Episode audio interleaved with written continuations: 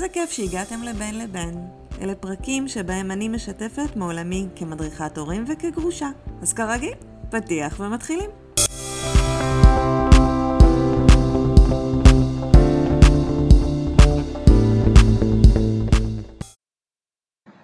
יום אחד, כשהוא חזר מהצבא, הוא נעמד באמצע הבית וצעק עליה, אני שונא אותך, אני לא יכול לחיות יותר בבית הזה, נמאס לי מהכל. זה הסיפור האמיתי מאוד של אמא ובן. בגיל 14, כשכל הילדים התחילו לצאת ולהסתובב ברחובות, הוא נשאר בבית. היו בעיות התנהגות בבית ספר, אבל הם טיפלו בזה יחד. היא הגיעה המון לבית הספר, והוא שיתף פעולה איתה ועם המורים. בגיל 15 ו-16 הוא כן הראה סימנים של גיל ההתבגרות, ההורמונים, הגדילה, ועדיין היה תלמיד מצטיין והלך שלוש פעמים בשבוע לחוג שלו, הוא התמיד בחוג, הוא הצטיין, והיא הייתה כל כך גאה בו. היא אמרה שלא כולם חייבים גיל התבגרות סוער. הנה, הבן שלה עובר את זה ממש בקלות, היא בטח עשתה משהו טוב. הוא בטח מעריך את כל מה שעשתה עבורו. אפילו על החברה הראשונה שלו, הוא סיפר לה ולא לאבא שלו. לקראת גיל 18, דברים התחילו להשתנות. הוא התחיל להסתובב בבית ולהעביר ביקורת. את לא מבשלת מספיק טוב, לא מספיק נקי פה, כל דבר שהיא עשתה היה לו בסדר. היא ניסתה להסתדר איתו. זה גם הבית שלך, היא אמרה לו, בוא תבשל אתה, תנקה כמה שאתה רוצה. עזוב, אני אנקה כמו שאתה רוצה. אבל הוא לא התרצה. הוא הסתובב בבית ומצא על מה להתלונן. את קונה יותר מדי, הכביסה לא מוכנה בזמן, למה את עושה ככה ולא ככה? התחיל להיות לה צפוף בבית, כאילו לא היה שם אוויר. היא התחילה לצאת מהבית יותר, רק כדי לא לפגוש אותו. היא חיכתה שהוא ילך לאבא שלו כדי להסתובב בבית כמו שרצתה. הפחד לאבד אותו גמר אותה. פחדה מהרגע שהוא יחליט לעבור לאבא. הוא היה כל עולמה. כשהם היו נשואים, היא הגנה עליו מהצעקות של אבא שלו. היא השכיבה אותו לישון כל לילה כשהיה ילד. כשהתגרשו, היא ויתרה על כל כך הרבה דברים רק כדי שיהיה לו קל יותר. היא מצאה עבודה עם פחות שעות, היא ויתרה על חברים רק כדי שהיא תהיה שם בשבילו. היא נלחמה עליו עם המורים כשהיו בעיות בבית הספר, ואפילו הלכה להדרכת הורים כשהתגרשו, כדי שלא תעשה איתו טעויות. ועכשיו? עכשיו היא לא יודעת מה לעשות. היא ידעה שבגיל ההתבגרות צריך לחזר אחריהם, להראות להם שאכפת, אבל המצב בבית כבר היה בלתי נסבל. הוא הלך אחריה עם זכוכית מגדלת. כל דבר שעשתה היה לו טוב, לא מספיק. לא יכלה לסבול את הנוכחות שלו, היא הרגישה שהוא מרחף מעליה כל הזמן, היא העדיפה שהוא יישאר בחדר. היא רצתה לצעוק עליו, שהיא עושה הכי טוב שהיא יכולה, שהוא אוכל את אותו אוכל מאז שהוא היה קטן והוא תמיד אהב אותו, אז מה קרה עכשיו? שדי כבר, הוא לא יכול להתנהג אליה ככה. בזמן הזה, כשכולם עברו את גיל ההתבגרות וברחו עם חברים, מי מתחיל את גיל ההתבגרות כל כך מאוחר, ולמה כל החיצים מופנים אליה? היא הייתה כל כך מתוסכלת, היא חיכתה שיתגייס לצבא, ואולי הוא יתחיל להעריך את הבית. היא שמעה מחברות על הילדים שחוזרים מהצבא, שמחים ומאושרים. בטירונות המצב באמת השתפר. כל פעם שהוא הגיע הביתה, היא הכינה לו ארוחה. היא נקטה לכבודו את כל הבית, החליפה מצעים וכיבסה מהר מהר את המדים שלו. הוא הגיע עייף, רץ לבקר את החברה שלו ואת החבר'ה, והשבתות עברו בסדר. כשנגמרה הטירונות, הוא שובץ קרוב לבית, והמצב התחיל לחזור לקדמותו. הוא חזר כל יום מהצבא עם טענות. די, נמאס לי, לא לכאן אני רוצה להגיע. עד שיום אחד הוא נעמד באמצע הבית וצעק עליה, אני שונא אותך, אני לא יכול לחיות יותר בבית הזה. נמאס לי מהכל. היא נעלמה, באלף. היא לא יכלה להוציא מילה מהפה. הדמעות התחילו לזלוג בלי שליטה, בשקט בשקט, בלי להוציא קול.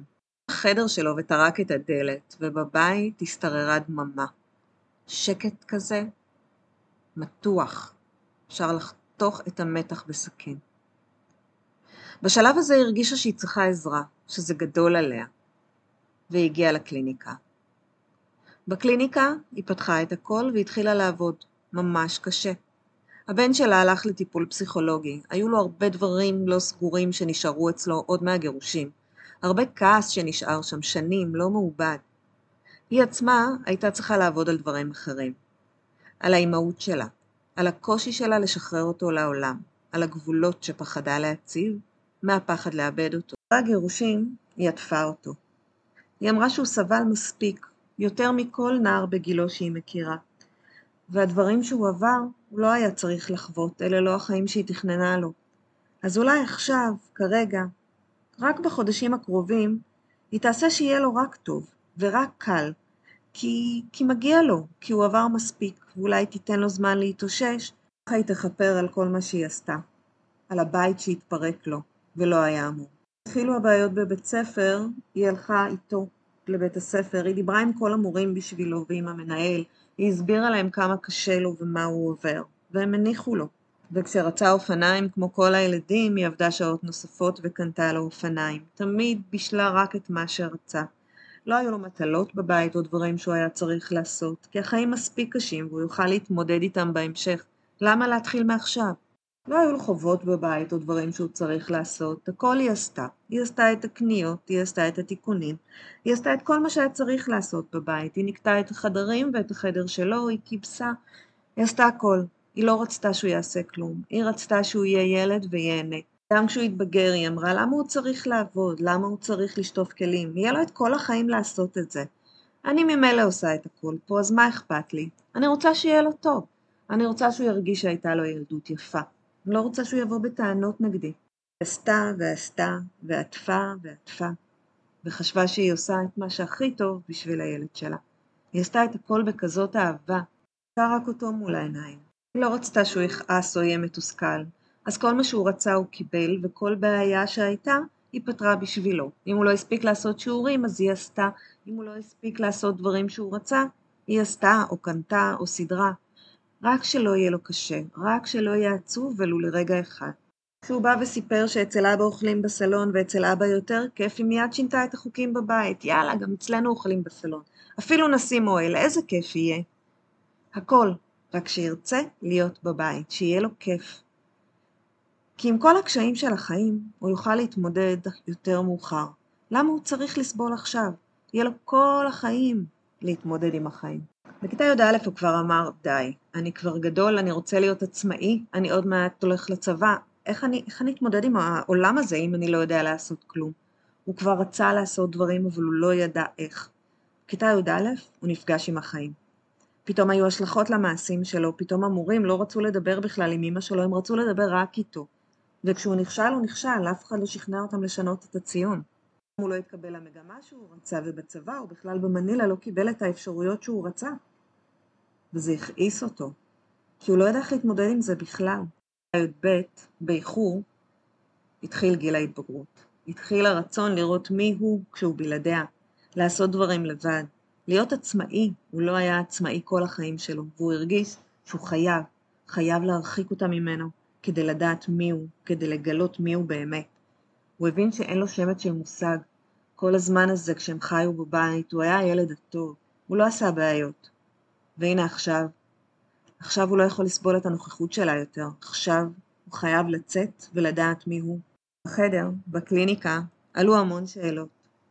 המון שאלות על מי היא. מי היא כשהיא לא אימא של? מי היא כשהיא לא בת זוג של? איזה משמעות יש לה מעבר לתארים האלה בחיים? מה היא אי פעם עשתה למען עצמה, ואיפה היא בסדר העדיפויות? כשהיא תכניס את עצמה איפשהו ברשימה של סדר העדיפויות, גם הבן שלה יוכל להכיר בזה שהיא שם, שהיא קיימת. כי עד עכשיו היא בכלל לא הייתה בחשבון. בבית העניינים התחילו להסתדר לאט לאט. הטיפול שלו, ההדרכה שלה, לאט לאט הם מצאו איזושהי דרך לדבר. זה לקח כמה שבועות, אבל הם הצליחו. כשהוא סיים את הצבא הוא עזב את הבית ועבר לגור לבד. כבר לא בגלל הרצון שלו להתרחק ממנה, הוא אמר לה, אלא מהרצון שלו לחיות לבד, להיות עצמאי. הוא מאוד מעריך את כל מה שעשתה בשבילו כל השנים, אבל עכשיו, עכשיו הוא רוצה לעשות את זה לבד. עכשיו זה הזמן שלו. הוא בכלל לא יודע אם הוא יכול. היתר שלה, אחרי הגירושים, שבאה מאהבה, שבאה מרצון לגונן עליו, ובעיקר בעיקר באה בגלל רגשי האשם שלה, שעשתה לו עוול, גרמה לו להרגיש שהוא לא יכול לחיות לבד. זה הוריד לו את הביטחון העצמי, ולבסוף, הרגשת חנק, הוא הרגיש שהוא נחנק בבית, שהיא כולה סביבו. הוא היה חייב להתנער ממנה בצורה הכי קשה וכואבת כדי למצוא את עצמו, כדי לבנות את הביטחון שלו בעצמו. בתקופה הראשונה שלו בבית החדש, הקשר היה רופף. אבא שלו עזר לו לשכור את הדירה ולסגור את החוזה, את האריזה וההובלה עשה בעצמו כשהוא משאיר אותה בבית לבד. אם היא לא התקשרה, הם לא דיברו, וגם לארוחות שישי הוא לא הגיע. הם נפגשו באירועים משפחתיים ומדי פעם דיברו בטלפון. אבל במעבר לדירה הבאה שלו, היא כבר הייתה מעורבת ועזרה לו לקנות דברים. רק אחרי שהתנתקו, רק אחרי שהוא לקח את הזמן שלו למצוא את עצמו, להבין מה טוב לו ומי הוא, הם יכלו לחדש את הקשר, אבל ממקום אחר. מקום של שני אנשים נפרדים, עצמאים, שאוהבים אחד את השני. היום הם נפגשים כבר די הרבה. הם יוצאים לקפה ביחד והולכים לסרט.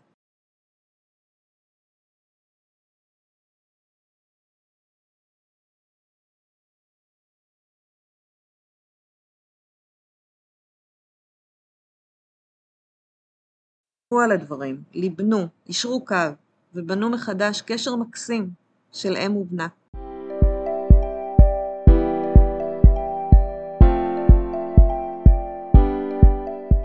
עד כאן הפרק שלנו להיום. תודה שהאזנתם.